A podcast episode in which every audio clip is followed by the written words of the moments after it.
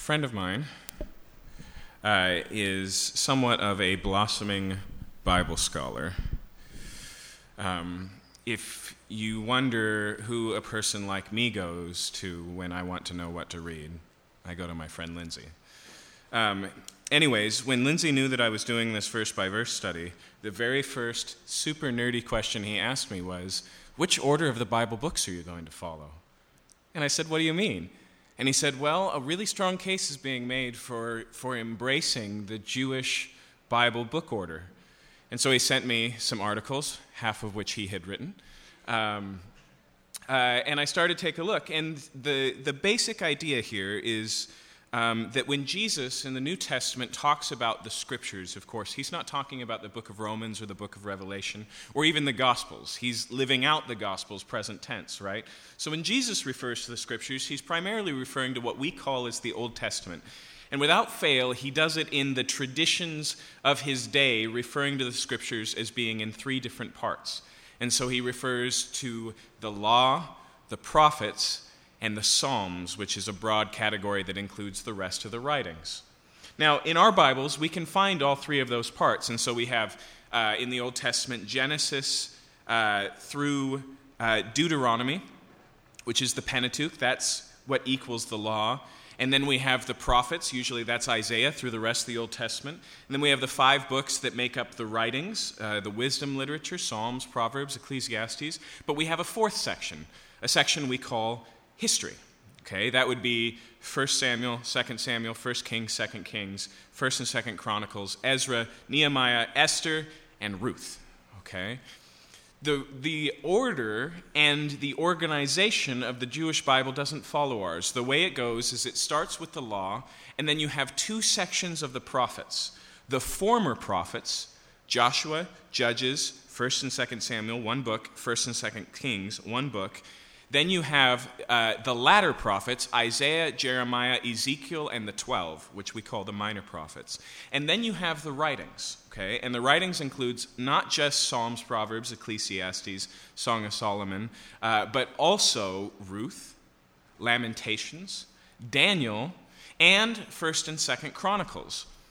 And the other thing is, not only are they organized different, but the order's a little bit different. And what you discover is you pay attention to the books that they back end after the prophets, is they are the most forward looking books. They're the books of longing. So, for example, just to illustrate very quickly, First and Second Kings and First and Second Chronicles uh, have a ton of uh, synoptic material a ton of simultaneous events. It tells the same story from two different perspectives.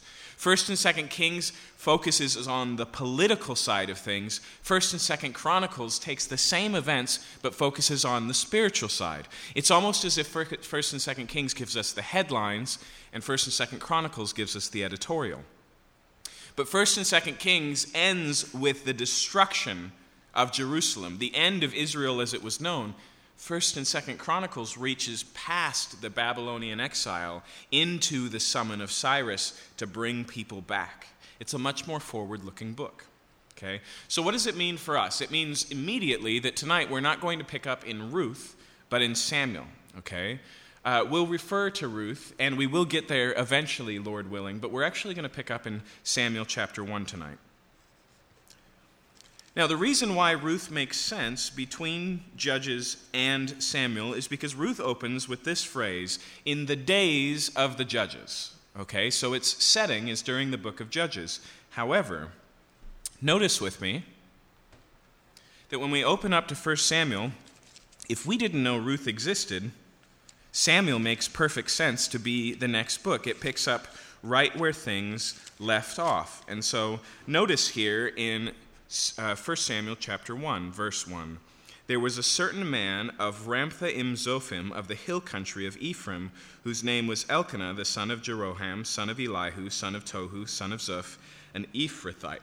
Okay? Now, if you were with us in the book of Judges last week, we've read this, this system of presenting a new character now multiple times. Always in the area of Ephraim always a certain man, and then what comes next is inevitably awful. Okay? On top of that, as we'll find out here, this man uh, is from the land of Ephraim. He's an Ephraimite, in other words, that's his geological background, but his genealogical background is he's a Levite. Okay, and that ties us to the last two stories of Levites in the land of Ephraim in the book of Judges, which were a mess. Here we see the pattern is broken. Um, but notice here that although we have this certain man, this is really actually a story not about him, but about his wife. Verse 2 He had two wives. The name of one was Hannah, and the name of the other was Peninnah. And Peninnah had children, but Hannah had no children. Okay, and so we have a woman who is barren. Most likely, this is the reason why her husband has two wives. Okay, in the Old Covenant, all of the promises were future oriented, and so to experience the things that God had for Israel was something that required a legacy. It was something that required children and children's children and children's children, okay? They were awaiting the time when God would fulfill the promises, and they were fulfilling their presence in the promises by having kids who would have kids, etc. And so barrenness was seen as being uh, an end of your family line and an end of a possibility of enjoying the things God had to come. Um, and so, most likely here, this man marries a woman who can father her no children to continue his name, his legacy, his territory in the land, and so he takes a second wife. And the Bible doesn't recommend that, it doesn't recognize that. It's just uh, practicality. This is probably what was going on. Culturally, when we look at non Israelite nations, this is a relatively normal practice for them at the time. Now, the second thing I want you to notice here is that the story begins with a barren woman. In fact, even when we couple the story with Ruth, because, side note on the book of Ruth, Ruth is a beautiful story about a romance between a man and a woman, but that's not the point. Okay? The point is that Boaz is in this lineage, this red line lineage that goes all the way back to Adam, that the Bible's slowly been tracing. And after Ruth, it will continue to trace it through King David and then through David's line all the way to Matthew chapter 1 to Jesus. But there's a problem. Boaz is a bachelor, okay? And so the story begins not with a certain man named Boaz, but with a certain woman named Naomi who's a widow and whose daughters are widows, okay? And so here's the point the book of Ruth is about God solving the problem of the book of Judges. In those days, everyone did what was right in their own eyes. Why? Because there was no king in Israel. But in the days of Judges, Ruth tells us, God is already on the scene moving towards a king, specifically David. Simultaneously to that, God is moving towards a barren woman named Hannah to bring us Samuel. Samuel, the prophet who will anoint both Saul and David. Samuel, the final judge, who will finally unify Israel around one flag and judge all of Israel, okay? These are the things that God is doing, but notice where they're happening. They're happening on the edges of society.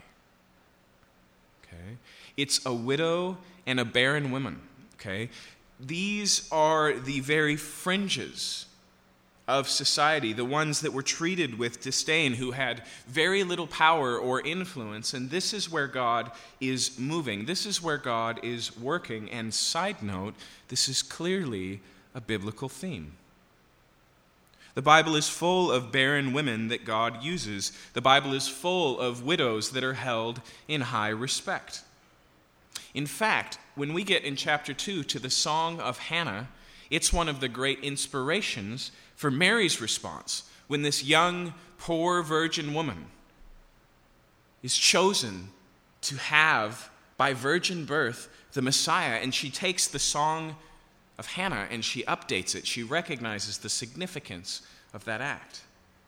It is amazing how often God's uh, demonstrates what sometimes theologians call the preferential treatment of the poor. But more importantly, as we'll see in Hannah's song, it shows here that God is capable of raising up from the margins and that he seems to take pleasure in doing so.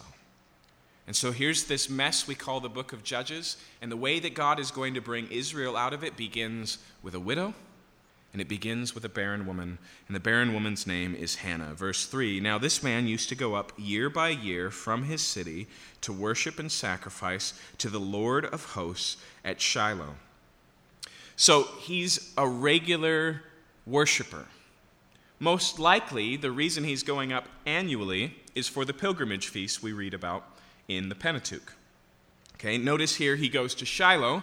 That's where, at this time, the tabernacle is hosted. And he goes and takes his whole family annually. Now, notice here it says that he worshiped and sacrificed to the Lord of hosts. Okay, now this is the first time we encounter this phrase in the Bible, but, become, but it becomes a favorite from here on out, especially for Isaiah, Ezekiel, Jeremiah, and Malachi, who use it extensively. But it occurs for the first time here. And what it literally means is the Lord of armies. Okay?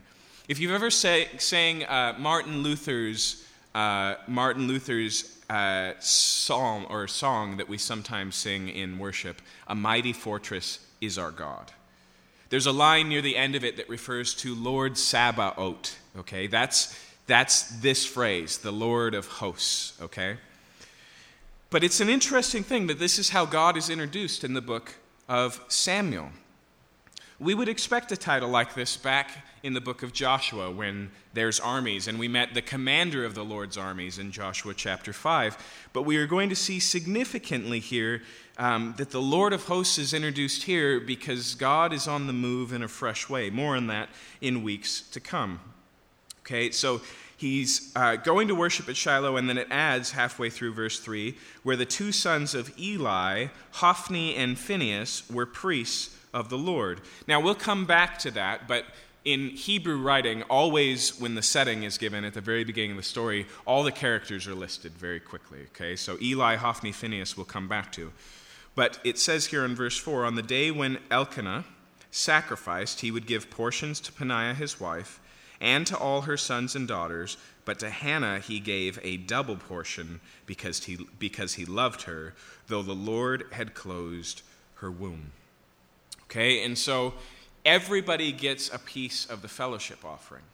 But Hannah, his barren wife, gets a double portion because he loves her so much, despite the fact that she hasn't sired him any children. Now, that's probably put here to ring a bell. Okay? We're familiar already with a barren wife who has a rival wife, and the barren wife is more loved by the husband, right? It's, it's Rachel and Jacob and Leah all over again. And so he loves his wife. He gives her a double portion at the feast. But verse 6 her rival used to provoke her grievously to irritate her because the Lord had closed her womb. So it went on year by year. She's favored by her husband and hated by his other wife, year after year. As often as she went up to the house of the Lord, she used to provoke her. Therefore, Hannah wept and would not eat. So her husband gives her a double portion, but she doesn't engage. For her, this annual gathering is not a time of joy, but a time of deep sadness because of her infertility. Uh, verse 8 Elkanah, her husband, said to her, Hannah, why do you weep? And why do you not eat? Okay, let's recognize how rhetorical these questions are. He knows. In fact, he's going to show us he knows in one sense in just a minute, and then he's also going to show us he doesn't know at all. Okay? But he says, why, why year after year do you not engage in the feast? Why, year after year, this time of celebration and joy? Why is it a time of weeping for you? And then he finishes, he says, Why is your heart sad? Am I not more to you than ten sons? And the obvious answer is no. It's a completely different category, right? He, he basically says, Aren't I enough to satisfy your desires? Am I not more than ten sons? And obviously, he's picking a number out. Now, side note, interestingly enough, that's how many children are born during the duration of Rachel's barrenness. You remember, Rachel has two of the 12, but before those two are born, the other 10 are born. But most likely, it's just a big number. Okay, even for a big Catholic family, it's a big number. Aren't I better than 10? Aren't I better than 10 children? He doesn't understand. And as we'll see here, he's not the only one. Verse 9 After they had eaten and drunk in Shiloh, Hannah rose. Now Eli the priest was sitting on the seat beside the doorpost of the temple of the Lord. She was deeply distressed and prayed to the Lord and wept bitterly. And she vowed a vow and said, O Lord of hosts, if you will indeed look on the affliction of your servant and remember me and not forget your servant, but will give to your servant a son, then I will give him to the Lord all the days of his life, and no razor shall touch his head. And so notice here, she privately goes to the tabernacle, goes to uh, the setup at Shiloh, and she goes there just to pray. And she prays and she weeps and she makes a vow. Remember, the vows were laid out in the law, and they were laid out as being possible for men and for women. Okay? And so the vow she makes is if you open my womb, if you give me a son, I'll give him right back to you. If you give me a son, if you remember me and do not forget your servant, then not only will I give him to you, but I'll give him to you all of his days as a Nazarite, right? That's what it means when it says, No razor shall touch his head. Remember, in the book of Judges, that's what the angel of the Lord commands Manoah's wife for her son Samson. For all his days he will be devoted to me, no razor will come across his head. But she volunteers that. She vows to give this son back to the Lord. Verse 12 As she continued praying before the Lord, Eli observed her mouth. Now, ponder that phrase for a second. Get the picture here. Here he's sitting at the entrance of the tabernacle, and this woman comes in. She's clearly very emotional, distraught, and although he can't hear her from where he's sitting, he can see that her mouth is moving continuously. This is the perception that he makes. Verse 14 Eli said to her, How long will you go on being drunk? Put your wine away from you. Okay?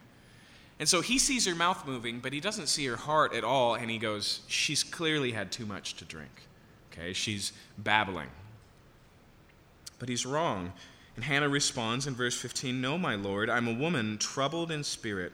I've drunk neither wine nor strong drink, but I've been pouring out my soul before the Lord. Do not regard your servant as a worthless woman, for all along I've been speaking out of my great anxiety and vexation. Then Eli answered, Go in peace, and the God of Israel grant your petition that you have made to him. Now, this is an interesting thing because Eli's first appearance in the story is, is far, from, uh, far from a positive review. Right? He just rashly assumes that this woman is intoxicated and basically just tries to drive her out of the place. Despite his uh, blindness, he speaks to her very positively once he figures out what's going on. Uh, and he just says, he basically says, Go in peace, and may God grant your petition. May God answer your prayers. In other words, he adds an, an amen to her prayer. Let it be. Let it be so. Now, I want you to notice how she responds. Verse 18 She said, Let your servant find favor in your eyes. Then the woman went away and ate, and her face was no longer sad. Recognize this is a break in the pattern, right? But it's not a break in the pattern because she has a baby. It's a break in the pattern because she takes the words of Eli as being a blessing as being a response from the Lord.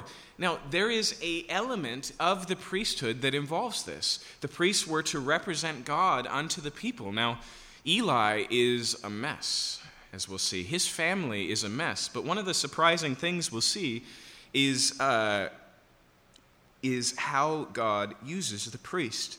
It reminds me of another time when the priesthood gets completely off the rails, and that time it's during the days of Jesus in the early beginnings of Christianity. And we're told that the high priest Caiaphas says effectively it's a good idea, it's reasonable, it's better that one man should die for the sake of the people. In other words, what he's thinking is look, if Jesus keeps talking the way he's talking, Rome is going to throw a foot uh, throw a fit, and they're not just going to attack Jesus, they're going to crush Israel because it's going to sound like rebellion. But the author, I believe it's Luke, lets us in on a little secret and basically says Caiaphas didn't understand the significance of his words, but because of his role as high priest, he was prophesying the reality that one would die for the people. Okay? Not in the way that he thought. It's one of the tensions of this story that we have people who don't deserve their position, and especially with his sons, even take advantage of their position. And they will get what's coming to them. There are consequences. But God also uses them. And so she responds with hope Feeling like God has heard her prayers, she washes her face, she eats, she's no longer sad. Then the whole family, verse 19, rose early in the morning and worshiped before the Lord, and they went back to their house at Ramah. And Elkanah knew Hannah his wife, and the Lord remembered her. Now, that phrase for remembered, we always have to remember in Hebrew idiom, means more than just a reminder of something you forgot. The idea here, obviously, is not that the Lord went, Oh, I had completely meant to send you a son, Hannah, but it, I, I just forgot to put the postage stamp on it, right? That's not the idea here. Remembered is a intervention term. It consistently speaks of when God again takes action. So, one of the first places we hear about it is in the book of Genesis, when Noah has built this ark and the earth, it's been raining for 40 days and 40 nights, and the ark is floating on the storm, and it does so for a long duration of time, and then it says, And the Lord remembered Noah. Once again, not emphasizing that for that whole period of time, God had gotten distracted with something else, but here he began to act on Noah's behalf again. And so here he acts on behalf of Hannah's prayers. He remembered her in verse 20 In due time, Hannah conceived and bore a son and she called his name Samuel, for she said, I have asked him from the Lord. Now, how we get from asked him from the Lord to Samuel is actually a little bit interesting because Samuel's name doesn't really parse out to this very well, although Saul, which is a very close version to Samuel in the Hebrew, they're very close, that actually is the word heard or, or to, uh, to give into. Okay? Um, but the best suggestion on how we get I've heard from the Lord out of Samuel is an acrostic. Okay? When you take the phrase I've heard from the Lord and you write it out three words in a row, it basically spells Samuel phonetically this way. But nonetheless, the idea here is that she names him in response to the fact that God has heard her prayers. And so here is this young baby named Samuel, not just an answer to Hannah's prayers, but to some degree an answer to Israel's, and definitely a part of God's plan. So, verse 21 the man Elkanah and all his house went up to offer to the Lord his yearly sacrifice and pay his vow. So, notice Elkanah was also a vow maker, somebody who regularly made vows before the Lord and paid them. Verse 22 But Hannah did not go up, for she said to her husband, As soon as the child is weaned, I will bring him so that he may appear in the presence of the Lord and dwell there forever. He says, First, First, let me finish nursing Samuel, uh, probably two to three years, and then when we take him to the annual pilgrimage, we will leave him, and he will live at the temple with the priesthood, just as I promised. Verse 23 Elkanah, her husband, said to her, Do what seems best to you. Wait until you have weaned him. Only may the Lord establish his word. Now, the Septuagint here says something a little bit different. It actually says, Only keep your word to the Lord. In other words, Elkanah's uh, concern here is don't forget your vow, Hannah. Don't neglect your vow. Vows are a big deal. You said you would give him, just make sure that you do it. And that's a good reading, but the Masoretic text, the oldest Hebrew manuscripts we have, instead say, Only may God keep his word. Um, but either way, here, he allows her to stay home for a couple of years and then, verse 24 when she had weaned him, she took him up with her, along with a three year old bull, an ephah of flour, a skin of wine. She brought him to the house of the Lord at Shiloh, and the child was young. Once again, probably very young, um, younger than five. Then they slaughtered the bull, and they brought the child to Eli. And she said, Oh, my Lord, as you live, my Lord, I am the woman who was standing here in your presence, praying to the Lord. For this child I prayed, and the Lord has granted me my petition that I made to him. Therefore I have lent him to the Lord. As long as he lives, he is lent to the Lord. And he worshiped the Lord there. And so she comes and she presents him. She explains all the things that Eli didn't see, right? She didn't tell him what her prayers were, just that that's what she was doing, that she was anxious and, and laying her uh, needs before the Lord. And she says, God has answered my prayers and in response, I am lending my son to him for all of his days. And then here in, uh, in chapter 2, we get Hannah's recorded prayer. Now, I want you to notice thematically what's going on in this prayer because it's significant. She's not just going to say, God, thank you that you have given me a baby. She's going to say, God, thank you that you are this type of God. And so listen to what she prays here. My heart exults in the Lord, my strength is exalted in the Lord. My mouth derides my enemies because I rejoice in your salvation. And so she begins just with uh, full body worship. Her heart, her strength, her mouth, everything is praising God in His goodness and in His salvation. And then verse 2 There is none holy like the Lord, there is none beside you, there is no rock like our God. So she praises God for His uniqueness, that there's no other in comparison. And then verse 3 Talk no more so very proudly. Let not arrogance come from your mouth. For the Lord is a God of knowledge, and by him actions are weighed. Now, notice who she's addressing here changes. Okay? Here she's speaking to people, specifically the proud. And she says, Don't forget that God knows. Don't forget that God judges. And then notice this. Over and over again, she's going to make a contrast. The bows of the mighty are broken but the feeble bind on strength. Those who were full have hired themselves out for bread, but those who were hungry have ceased to hunger. Okay, so as we read this, notice there's two columns, and they're not stable columns. They're columns that are moving in opposite directions. And so the hungry are being fed, and the full are lending themselves out, becoming daily workers just to earn their bread. Uh, the mighty are broken, but the weak are strengthened. Okay. She continues here, uh, verse, uh, verse 5, halfway through, says, The barren has borne seven, but she who has many children is forlorn. Okay, that's the one that's the most personal to her own petition. She continues, verse 6 The Lord kills and brings to life, He brings down to Sheol and raises up. Okay. And so, first, we see this audience all in transition, moving in surprising, surprising directions. And then, second, we see that the actor of exaltation and humbling is God Himself. And so, He's the one who kills, and then, amazingly, here it says, brings to life. He brings down to Sheol and he raises up. Verse 7 The Lord makes poor and makes rich, he brings low and he exalts. In other words, she praises God for his sovereignty. She recognizes that what's happened here isn't a statistical oddity. And although it's clearly, in one sense, a miracle, in a larger sense, it's coinciding with the reality of a sovereign God, that God has acted on, their, on her behalf. Okay. Now, notice as she moves on here, again, we see that preferential treatment of the poor, of the weak, of the lowly, Verse 8 He raises up the poor from the dust, He lifts up the needy from the ash heap to make them sit with princes and inherit a seat of honor. For the pillars of the earth are the Lord's, and on them He has set the world. Okay, and so He's sovereign, He controls all things. And what does He do with that sovereignty?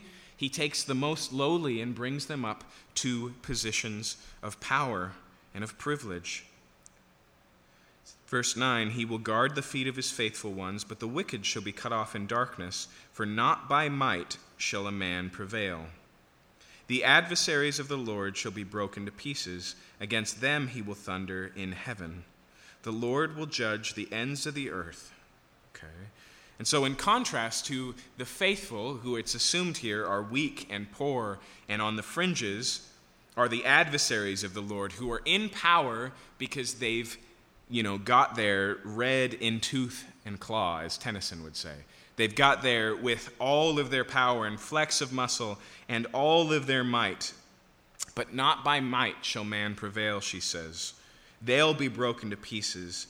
He will be a faithful judge. And then notice the last two lines here. He will give strength to his king and exalt the power of his anointed. Now think about that for a second. right now, who is the king of Israel? There isn't one. There isn't even necessarily plans for one. It's another seven chapters and most of Samuel's childhood before Israel's finally going to come to Samuel before the Lord and say, We want a king like other nations. But somehow, by God's divine insight, Hannah sees down the pipe of what God is going to do, and it involves a king. And then when she uses the word for anointed there, that's Messiah. In fact, that's Samuel's role. He's the anointer of kings. Okay? What Samuel does verbally, I'm using that word incorrectly, but I think you know what I mean. I mean a verb. What Samuel does verbally is anoint Saul as king, and then anoint David as king. But they nounally, yeah, that's good. Uh, they are the anointed. Okay? And so when it speaks in the Bible, especially in the prophets, of the anointed one, it's this word, Messiah. Okay, the word in the New Testament translated Christ. And so, what's fascinating here is not only does she understand God's character, not only does she see God's act in where he's going on, basically, she starts to see, she pulls back the curtain a little bit and understands a little bit of Samuel's role, of Samuel's life, of where Israel's history is headed in the next generation. But significantly, when we get to the book of Luke, we seem to find the fulfillment of this. And this time, it's not a widow who God exalts, it's not a barren woman who God uses. It's a young virgin who will conceive and bear a child. And so the connections here between this song and what we call the Magnificat of Mary are very strong, intentionally so, because this is what God is doing. This is what God is about. This is where He is going. Okay? So, verse 11 Then Elkanah went home to Ramah, and the boy ministered to the Lord in the presence of Eli the priest. And so he becomes a very young intern of Eli, the high priest. Now, I want you to think about something here. Think about the fact that this family we've just observed is surprisingly different than the families we encountered at the end of the book of Judges. Okay? We see vows, but they're good vows, right? No Jephthah vow here. No offering my daughter on the altar as if that's what God wanted, but offering my son to serve before the altar. A Nazarite vow, but one that's actually going to be kept, right? A family who's faithfully worshiping at Shiloh and not, you know, some other place.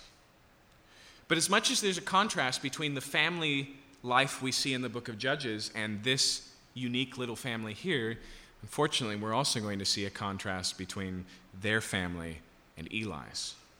Okay? And so, verse 12 now the sons of Eli, remember we heard their names in chapter 1, Hophni and Phinehas, the sons of Eli were worthless men. Now, there's a repetition there that you may not have caught. Do you remember what Hannah tells Eli when he mistakes her for drunkenness? She says, Don't mistake me for a worthless woman. Okay? It's literally a daughter of Belial. Okay? And Belial seems to involve this idea of complete waste, of devaluation, of uh, a total um, unnecessary expense. Okay? A worthless woman. But the narrator says, actually, Eli's sons, who are operating as priests, that's exactly what they are. In fact, look at what it says next. Now, the sons of Eli were worthless men. They did not know the Lord. Let that sink in. This is, this is vice priest 1 and 2. This is high priest junior and high priest junior 2, high priest the second, right? They're actively serving in the temple for a God they do not personally know. Now, unfortunately, that's not a terribly uncommon thing. That's something we're going to see that plagues Israel's history. And so, Jeremiah, especially, and a couple of the minor prophets will speak of the shepherds of Israel and how they're a terrible problem, a terrible plague on Israel. But all the way back here, this is what we see. In fact, Jesus says something similar about the religious leaders of his day. Remember, he says that the Pharisees devoured widows' houses. And made a pretense by their long prayers, that they were whitewashed tombs. And inside they were just sepul- sepulchres, tombs of, of filled with the bones of men. Jesus speaks all of these woes over the religious leaders of his day. And yet they're the ones who were expected and respected for being the righteous upper echelon of Israel. Remember that the priesthood was not something that was achieved, it was by family. Eli received this because his father was high priest. In fact, Hophni and Phinehas, or uh, not Hophni and Phinehas, is that right? Yeah. Uh, they're in line for the next role in Israel. But one of the things that I think is really important to notice about this story, because we know a little bit in our own day, right, about questionable priesthood, about leaders in ministry, about people who identify themselves as being ministers of God and are clearly something else. What I want you to notice very clearly tonight is that God sees that and God cares. In fact, remember Hannah's prayer God weighs the wicked and so notice here, this is what they were doing. Verse 13 The custom of the priest with the people was that any man who offered sacrifice, the priest's servant would come while the meat was boiling with a three pronged fork in his hand, and he would thrust it into the pan or kettle or cauldron or pot. All that the fork brought up, the priest would take for himself. This is what they did at Shiloh to all the Israelites who came. Now, this is relatively close to exactly what Leviticus says is supposed to happen. That for all of the sacrifices except for the burnt offering, which is completely consumed on the altar, the Levites were given a portion. Okay? But that portion had relatively controlled restraints. Okay? And so what it says here is you just come to the pot after it's boiling, after the sacrifice has been made, you stick in, stick in your fork, whatever you bring up, that's your portion. But notice what it says here in verse 15. Moreover, before the fat was burned, the priest's servant would come and say to the man who was sacrificing, Give meat for the priest to roast, for he will not accept boiled meat from you, but only raw. Okay, now two things here. One, we have a breaking of order. Okay, sacrifice first, portion second. And second, we have a breaking because it says here that they were taking a portion while the fat was still there. In all of the Levitical sacrifices, all of the fat was God's portion and God's alone. Okay? In other words, what's going on here, both with their fork practice and with their roasting practice, is they're basically just fleecing the congregation. They were to be taken care of by the church, but now they're profiting by it. In fact, we're going to find out next week that Eli, their father, is a heavy man. Unfortunately, this is probably how he got to be so heavy. Okay? Because they've been gluttonously taking advantage of the people of Israel. Now, many Levitical scholars believe that the provision for the priests of the food was not merely because, like Paul says in 1 Corinthians, we shouldn't muzzle an ox when it t- treads out the grain. That, as Jesus says in the Gospel of Luke, a laborer is worthy of his wages. Not just because they have to eat and they're serving for the sake of all Israel, but also many scholars believe that there was a significant part the priest played in showing that the sacrifice was accepted by their personal partaking of it. Now, that's just a theory, but even if it's just a theory, recognize the skewed image these people are getting of God by the people who represent Him. Okay? And what's so mind blowing about this is your average Israelite looks at that behavior and goes, that's not right. Remember, one of the roles of the Levitical priesthood was to teach Israel the ways of the Lord. But these priests need to be taught. Okay? And so, verse 16, the man said to him, let, the let them burn the fat first, and then take as much as you wish. And he would say, No, you must give it now, and if not, I will take it by force. They threaten them. They're running a racket. That's what's going on. Okay. Now, side note what family was Samuel just put in the care of? Who is he being raised by? This one. Okay, verse 16, uh, 17.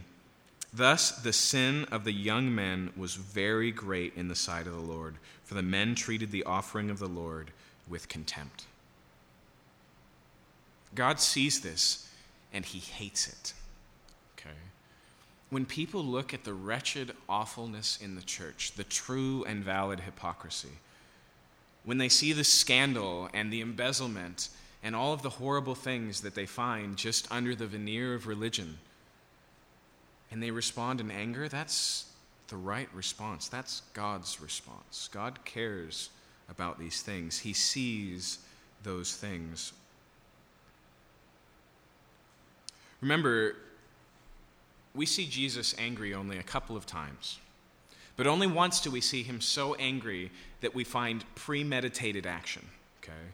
And so we see him angry and he says, you know, oh, uh, unbelieving generation, how long will I put up with you? Right? We see him overwhelmed by just the uh, lack of faith in Israel.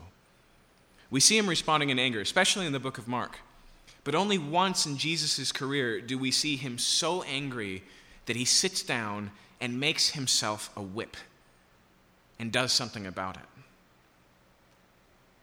And in John, it tells us that the disciples were watching Jesus driving these market people out of the temple, and they remembered what it was what it said in the Old Testament Zeal for your house has eaten me up, O Lord. But Jesus' words, according to the book of Luke, he says, God desires this house to be a house of prayer for all nations, and you have made it a den of robbers. Quoting from the book of Jeremiah. Remember, Jeremiah is one of the great critiquers of the unfaithful priesthood. In other words, he says the whole purpose of this is so that everyone, even foreigners, can come and meet with God, and you've made it a place where they're fleeced instead. God cares about these things. Jesus cares about these things. And so, verse 18 Samuel was ministering before the Lord, a boy clothed with a linen ephod, and his mother used to make him a little robe and take it to him each year when she went up with her husband to offer the yearly sacrifice. Then Eli would bless Elkanah and his wife and say, May the Lord give you children by this woman for the petition she asked to the Lord. So then they would return home. Indeed, the Lord visited Hannah and she conceived and bore three sons and two daughters. And the young man Samuel grew in the presence of the Lord. And so notice, notice here, this isn't just something that happens. It happens just like Eli spoke blessing over them. That's another thing that the priest would do. Take what it says in Numbers 6 something that we know by the days of Jesus was regularly spoken by the priests when they would come out, uh, come out from offering the sacrifices and would address the people. The Lord bless you and keep you and cause his face to shine upon you. Right? And so here he speaks, and what does he say? May the Lord give you children by this woman for the petition she asked of the Lord. And he does. Two more sons and three daughters, making not the ten sons that would be better than her husband, but six children nonetheless. Now, in contrast, verse 22 Eli was very old, and he kept hearing all that his sons were doing to all Israel, and how they lay with the women who were serving at the entrance to the tent of meeting. Okay? So there were these women, we, f- we find them all the way back in the book of Numbers, who were serving at the tabernacle in, in um, actually unknown ways. We don't know what ways. We can guess a lot of ways cleaning utensils, helping move things around, um, taking care of the women who came to offer sacrifices, ministering to them. We don't know. But either way, these are co ministers with the priests. In fact, some scholars suggest that this is actually what a Nazarite vow was for. That Nazarites were temp- temporary tabernacle or later temple servants. And before they could do that, they would take this vow. So these are women who have set time aside to serve God, and the priests, Hophni and Phinehas, are sleeping with them. Okay, they're having sex with them. Now, once again, outside of Israel, this isn't that unsurprising of a, of a, of a prospect. Many of the ancient uh, methods of worship in the area of Canaan involved temple prostitution, but not Israel.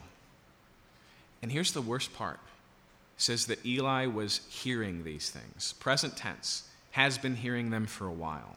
Okay? Not he heard about them, he's been hearing about them. Okay? Verse 23 He said to them, Why do you do such things? For I hear of your evil dealings from all the people. No, my sons, it's not a good report that I hear of the people of the Lord spreading abroad. If someone sins against a man, God will mediate for him. But if someone sins against the Lord, who can intercede for him? But they would not listen to the voice of their father, for it was the will of the Lord to put them to death. And so, on the one hand, Eli warns them. He says, You're playing with fire. In fact, we know something about high priest sons who are playing with fire, don't we? Remember back in the, in the very beginning, on the first day that the tabernacle is open for business, and the sons of the high priest run in and offer strange fire and they struck dead? There's similarities here. But it's disturbing, isn't it, that it doesn't go any further than that? That he warns them and leaves them in office? It tells us here that they wouldn't listen to the voice of their father because it was the will of the Lord to put them to death. So, in the background, judgment is coming. They're already hardened, they're, they're on a path to consequence. And as we'll see, so is Eli. But he's clearly a failure of a father. He's clearly a failure of a high priest. And he's clearly culpable for what's going on in the temple that he is running in Shiloh. Now we jump back to Samuel. In contrast, the young man Samuel continued to grow both in stature and favor with the Lord and also with man. Now we find an echo of that, just side note, in the book of Luke. Very similar phraseology about Jesus. After he uh, it gets lost in Jerusalem, and his parents come looking and they say, Didn't you know I'd be in my father's house doing my father's business? The next summary statement for the rest of Jesus' childhood is almost this word for word that he continued to grow in wisdom and stature with the Lord and with people. Okay? And so here's Samuel in this environment, but he's growing up differently. He's growing up in a different direction. Verse 27 There came a man of God to Eli and said to him, Thus the Lord has said. Okay? That's the language of a prophet, right? In fact, man of God is the most common name of the most prophets. Okay? We have prophets that are given names like Jeremiah. But throughout the history of Israel, we saw this in the book of Judges too, there are unnamed prophets who just show up and speak God's message and then disappear off the pages of Scripture. And so notice here that God begins judgment by warning. And this is relatively consistent. This is the whole purpose of the prophets at large is to tell Israel to turn back. The way you're headed is towards destruction. In fact, it tells us, uh, it tells us in the book of Chronicles, remember I told you that's the spiritual retelling of the history of Israel, that God never left himself without a witness and sent his prophets one after another to continuously warn them of the judgment to come. And so this prophet comes and he says, Thus the Lord has said, did I indeed reveal myself to the house of your father when they were in Egypt, subject to the house of Pharaoh? Did I choose him out of all the tribes of Israel to be my priest, to go up to my altar, to burn incense, to wear an ephod before me? I gave to the house of your father all my offerings by fire from the people of Israel. In other words, haven't I chosen the Levites to serve at the temple, to offer the sacrifices, to teach Israel? Aren't I the one who elected you, who chose you, who gave you this role. Verse 29 Why then do you scorn my sacrifices and my offerings that I commanded, and honor your sons above me by fattening yourself on the choice part of every offering of my people?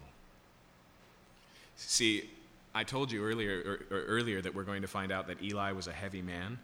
Here, the prophet directly accuses him of not just allowing his sons to take the best portions, but eating of them himself. Okay.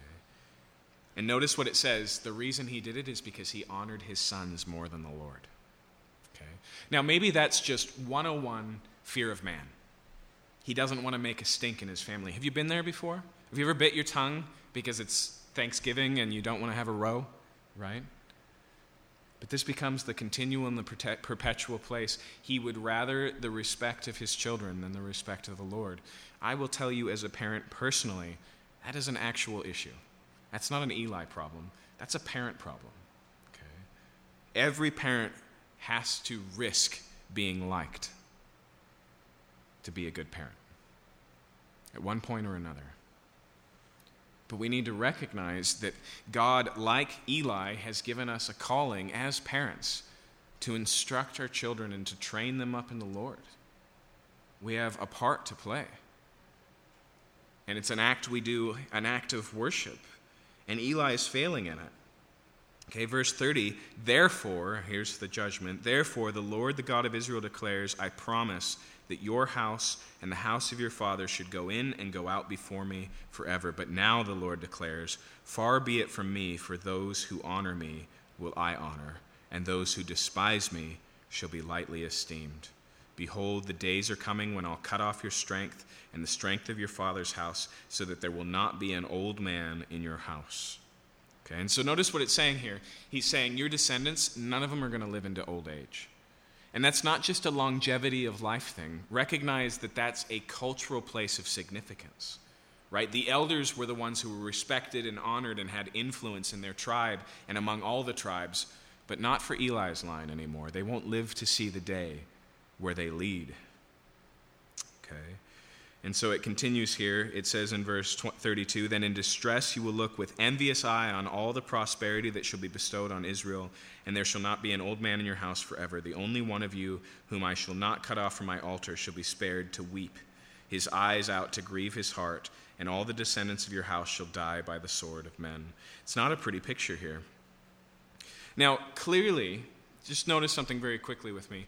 Clearly, this is a sovereign act of judgment with generational consequences, but also recognize that it, it aligns itself with what sometimes theologians call God's passive wrath. Okay? So, active wrath, where God's judgment just actually does something. Think Sodom and Gomorrah, right? It's got permanence to it. Think the great white throne of the book of Revelation. But when we talk about passive wrath, we're thinking of what it says in Romans chapter 1 where they suppressed the truth and unrighteousness, therefore God gave them over. Okay? It's still an act of God, but it's a passive act. It's an allowing, it's a letting. In fact, it's very significantly what we, what we saw in the book of Judges. There's consequences to sin. Paul says in the book of Galatians, Don't be deceived. God is not mocked. Whatever you sow, you will also reap. Notice that the metaphor there implies a natural consequence. You sow pumpkin seeds, you get pumpkins. You sow thorns, you get thorns. Okay? And so there seems to be even here a consequential relationship because remember the parent that Eli is, or the grandparent that Eli is, because he and his sons are dead. Spoiler. Uh, that that has legs. It's going to walk. It's going to continue. Okay. Uh, but nonetheless, this is the judgment that's coming in verse 34. And this shall come to pass upon your two sons. Hophni and Phinehas shall be assigned to you. Both of them shall die on the same day. Now, there's one more echo I want to touch on really quickly because we've got all the pieces here. Samuel comes from nothing, and God raises up. Eli comes from a different place and God sets down. It's amazing how many similarities there are between Samuel and David and Eli and Saul. In fact, we see the two consequences here for Eli is the end of his lineage and the end of his life. And those are the two consequences that come upon Saul as well. Okay, there's, there's echoes here. But here, they're all three going to die on the same day. Verse 35 I'll raise up for myself a faithful priest who shall do according to what is in my heart and my mind. I'll build him a sure house, and he shall go in and out before my anointed forever. There's that term again my anointed. Now, high priests were also anointed, but here it seems like it's talking about a high priest who will serve the anointed. Now, we're going to find out what this lineage is after Eli passes away. There will be a new lineage of high priests who will serve alongside David for the rest of the duration of Israel's history. Okay? Um, but here it's just mentioned that God's going to do this. Verse 36 Everyone who's left in your house shall come to implore him for a piece of silver or a loaf of bread and say, Please put me in one of the priest places that I might eat a morsel of bread. Okay, so there's going to be consequences. Now, notice once again, these are the things now in the opening of chapter 3 that Eli knows. He knows what his sons are doing. He knows through this prophet that judgment is coming. He even knows that his sons are going to die on a single day. Okay? The reason that's important is because chapter 3 is going to bring these things up again. It's helpful to keep in mind that he already knows. Okay. Chapter 3, verse 1. Now the young man Samuel was ministering to the Lord under Eli. Do you feel the tension in that sentence? Eli is his mentor, Eli, who's Hophni and Phinehas' father. Eli, whose priesthood and lineage has been forsaken, Samuel is growing up under him. Okay? Uh, and then notice what it says next. And the word of the Lord was rare in those days, and there was no frequent vision. Okay? Prophecy was not very common. Visions of what God was doing, the things that they read about in their history in the times of Joshua and of Moses, were rare Verse 2 At that time, Eli, whose eyesight had begun to grow dim, so that he could not see, was lying down in his own place. The lamp of God had not yet gone out, and Samuel was lying down in the temple of the Lord, where the ark of God was. Okay, so here in the holy place, near there, Samuel's laying very close to there, and it says that the time, the lamp has not yet gone, on, gone out. That means just before sunrise, okay? If you go all the way back to the book of Leviticus or maybe Exodus, it talks about the fact that the lamps were to be lit through the night. Okay? And so the candles then were measured to last. It's just about dawn. Okay? And then what happens in verse 4? The Lord called to Samuel, and he said, Here I am. And he ran to Eli and said, Here I am, for you called me. He said, I didn't call you. Lie down again. So he went and lay down. So he hears this voice calling his name.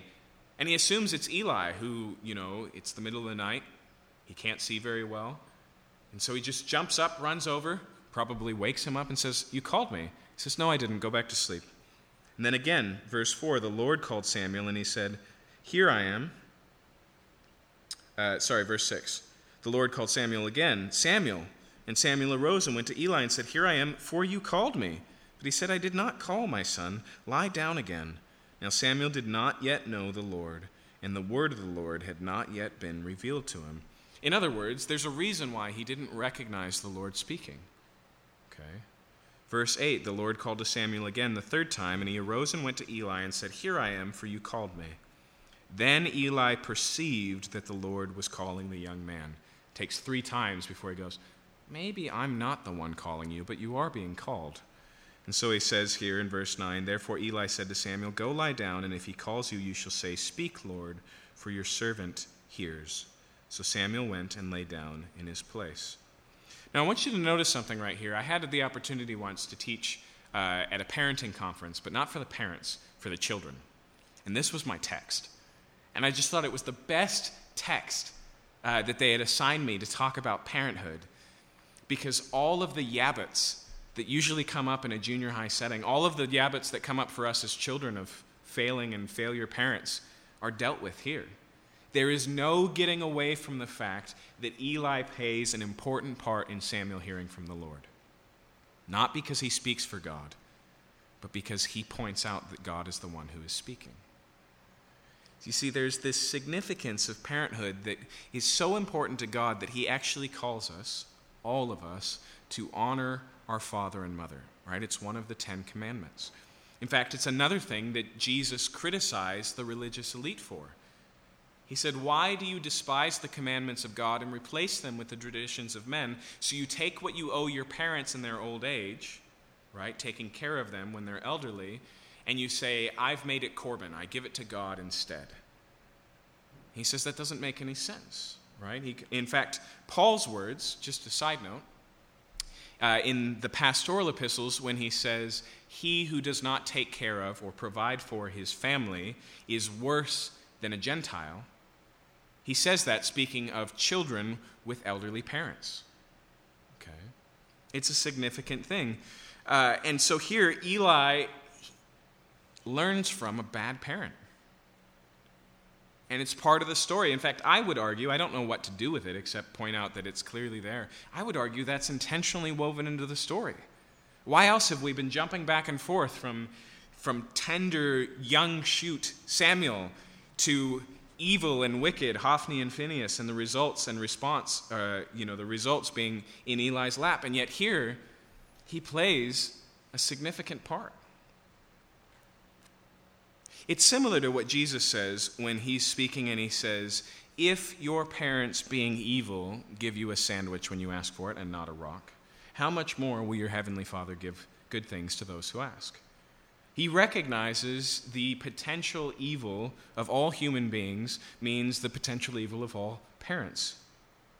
But he also recognizes a true parental heart, a true parental reality. And so I would add here a true parental responsibility, okay? One that God honors. Now, we've got two things in tension here that I think are worth pointing out.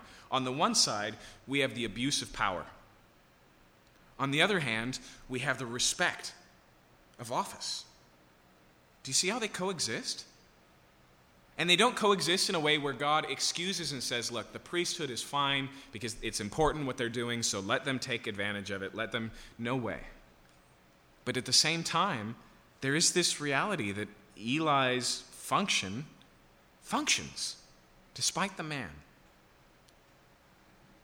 I think as modern Americans, we are terrible at maintaining this tension. I think we like to categorize things as being black or white because it makes life simpler. But there's no removing the fact from here uh, that this is going on. And so here's what I would suggest to you. Because we know that God appoints who he appoints and raises up who he raises up and allows to have power who he has power, because he's sovereign because we also know that God is a faithful judge who will bring all things into account. We are freed up. We are freed up to be faithful and serve those who are put in positions of authority over us. That doesn't justify abuse. In fact, the way that often the way that we should be faithful in experiencing abuse is reporting it to other authorities because no authority in our life, save one, is ultimate. If you're a spouse in an abusive marriage, it is faithfulness to call the cops. It is faithfulness to tell your pastor.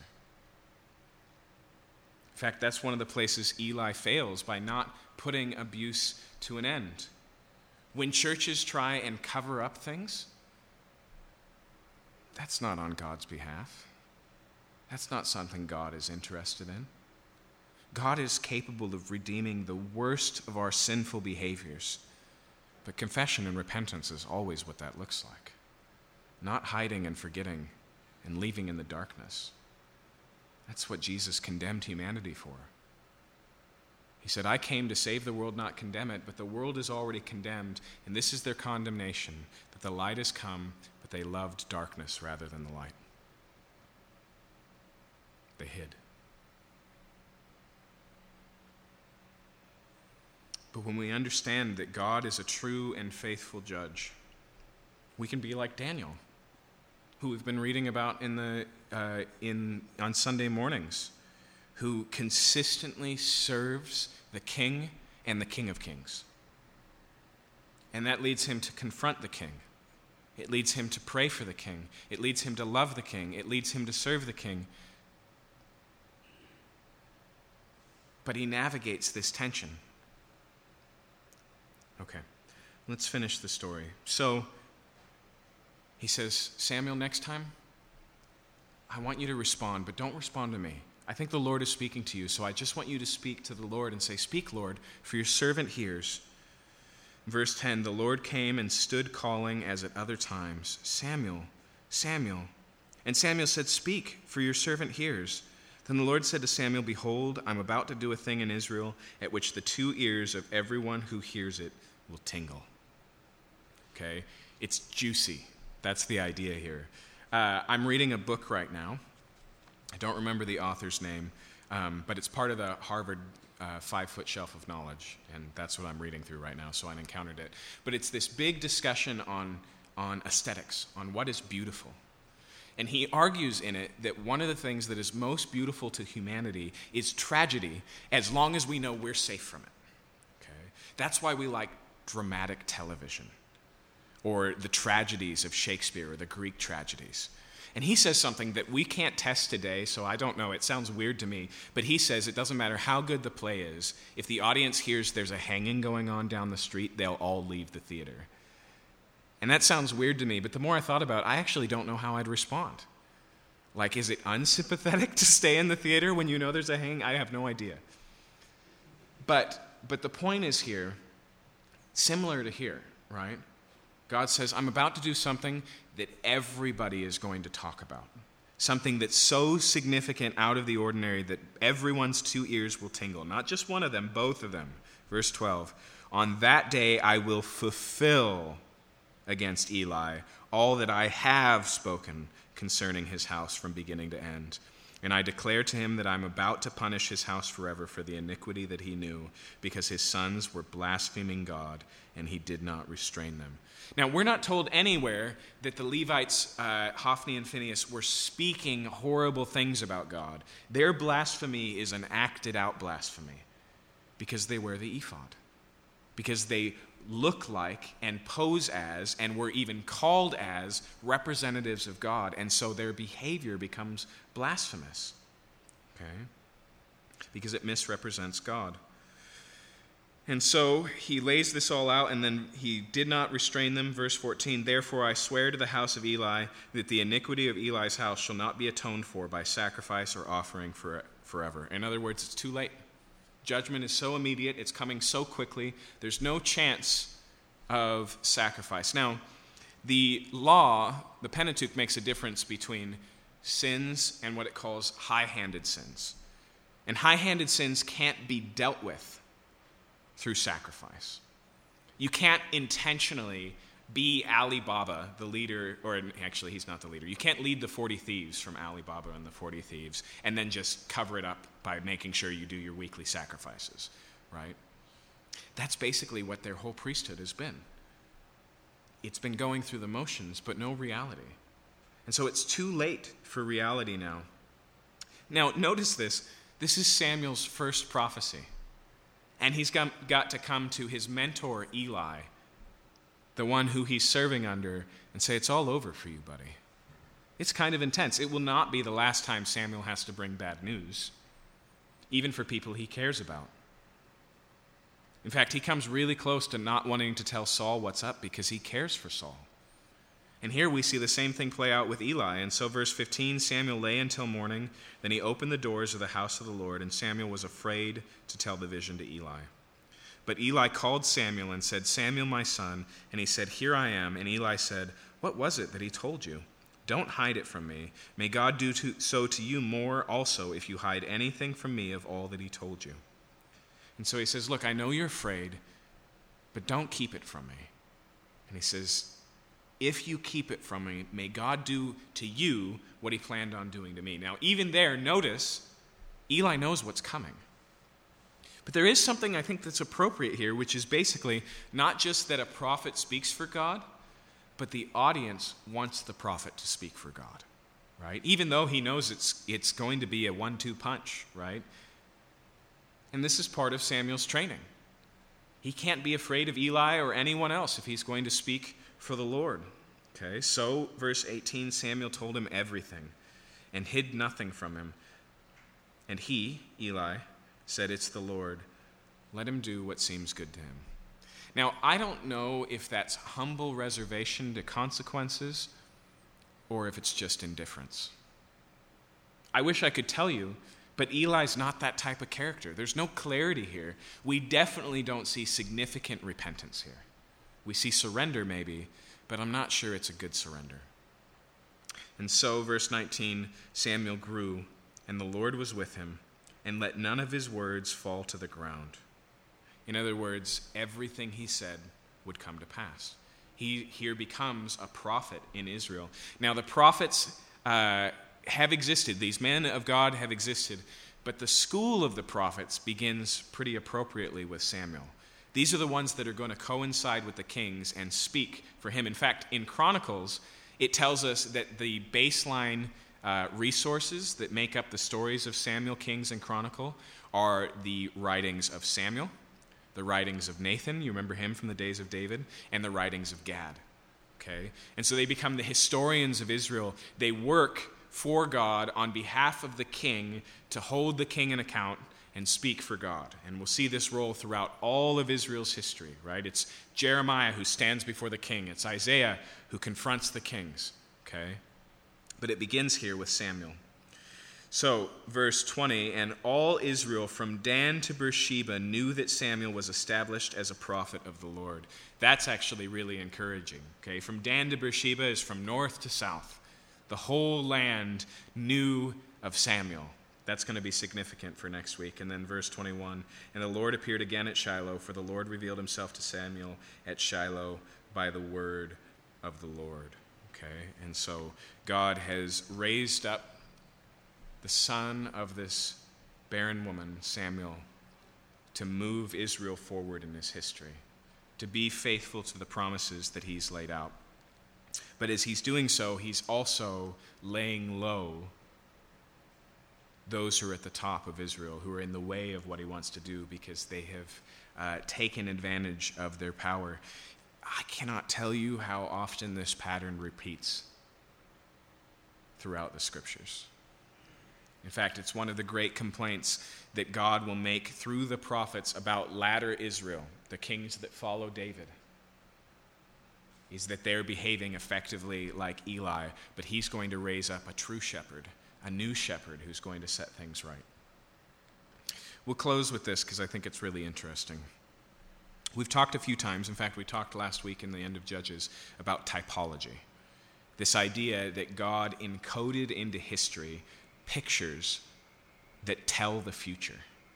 Okay? And so the tabernacle was designed according to the plans, these heavenly plans. But they were designed according to the plans the author of Hebrews tells us to show us who Jesus is.